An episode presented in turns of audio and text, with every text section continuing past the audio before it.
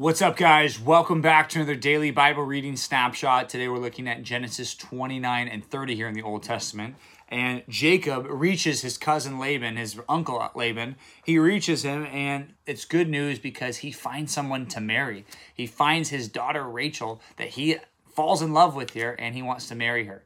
And it says that they struck this deal and it was all looking good for Jacob. He found a wife, he found someone to, to be with, and actually, he found a family out there with Laban. He actually spends 20 years with Laban in his household, so to speak, and things are looking good. But the problem is, he is being tricked and he doesn't know about it. Remember Jacob, the one who always used to trick everybody? He's being tricked here in chapter 29. He makes a deal. He says, uh, you know, Laban says to him, Hey, you're going to work for me. If you're going to be a part of my household, what shall your wages be? And he says, Hey, I really like your daughter. I want to marry your daughter, Rachel. Um, and he says, Great, let's do it. Um, we'll have you work for seven years. How does that sound?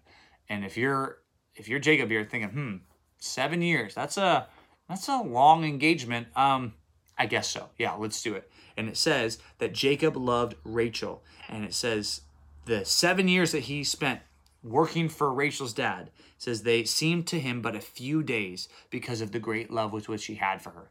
That's one of the more romantic verses in all the Bible. I mean, where do you see such a poetic description of someone's love in the book of Genesis? That's, I mean, that's strong love. And again, such strong love Jacob has for Rachel is going to be shown throughout the text and throughout the narrative. And it kind of shows us that right there at the beginning. But it says when it came time for this seven year engagement to be done, he has just served seven years.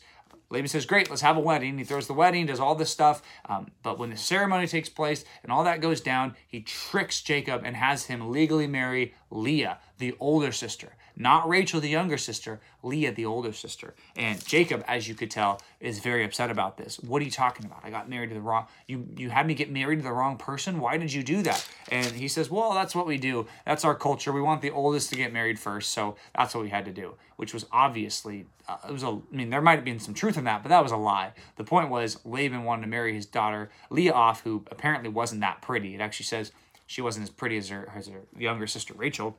The point here is that Jacob gets tricked, and that's kind of some poetic justice, some irony here that we read and say, wow, yeah, Jacob deserved what was coming to him. I know he didn't deserve that, but like he's done a lot of evil things, a lot of crafty things, but he gets um, taken out there. So then it says next, the father Laban says, "Okay, I guess you can marry Rachel, um, but yeah, you're gonna have to work another seven years." So, but he gives him Rachel the next week. So a week of festival takes place. It's Leah's week, right? It's exciting for her. It's supposed to be a good week for her, but then the next week gets married um, again. So two wives now who are sisters, which is always a bad thing in scripture. Whenever people are married to sisters, that's always bad, which that's just a bad thing in general. I would advise against it, um, obviously. As the scriptures show us in the book of Genesis, the ideal is that it's one man, one woman for life. That's the ideal. So this is obviously going outside the ideal and it's not good. But the point is, God uses it, again, just like he uses many things that are not ideal, to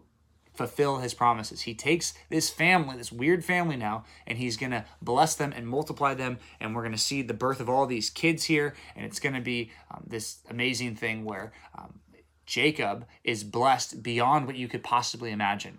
Everyone else got minimal number of kids, right? Remember Abraham? Who is the child of the promise? One, Isaac. W- with Isaac, who, who's the child that's going to fulfill um, the promise? One, Jacob, right? He gets Esau and Jacob, but Jacob is the one. Now we have 12 sons that are going to be filling this household, and they're going to be the tribes of Israel. So, really, the family of Israel is the family of Jacob. And we're going to see more about that next time.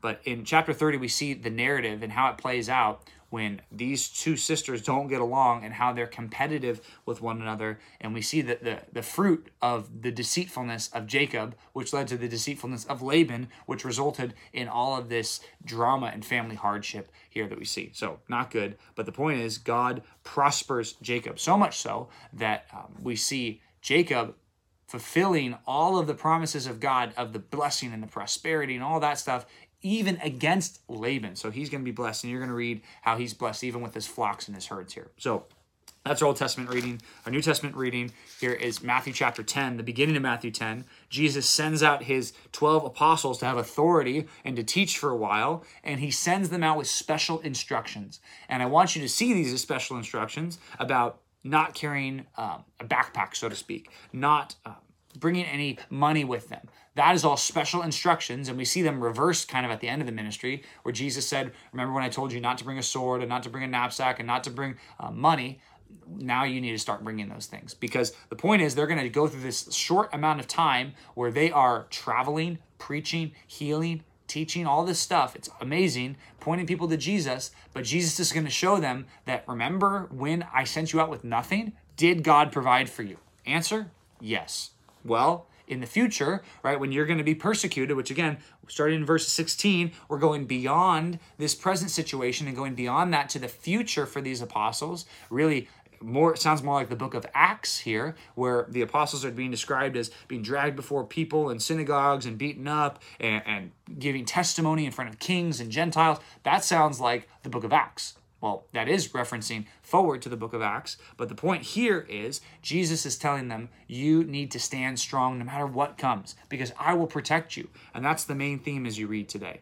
And he says, just remember, the one who endures to the end will be saved. You might be hated for Jesus, but if you endure all that hardship, trust me, that is a, is a helpful sign that you are right with God and you will be saved. So, Christians who are looking forward to our eternal home, even though we go through hardships now, we can look forward to our eternal home and know that every suffering, every time we're mistreated, every time we're slandered, it is worth it. Because even as the book of First Peter chapter 4 says, Jesus was slandered, Jesus was mistreated, Jesus suffered unjustly, but he did it righteously. That's how we want to suffer too. If we're going to suffer in this world as Christians, we want to do it righteously. And the words of Jesus here, let them be an encouragement to you, especially if you're suffering for Jesus' namesake today. So, thanks for reading. We'll see you back tomorrow for another daily Bible reading snapshot.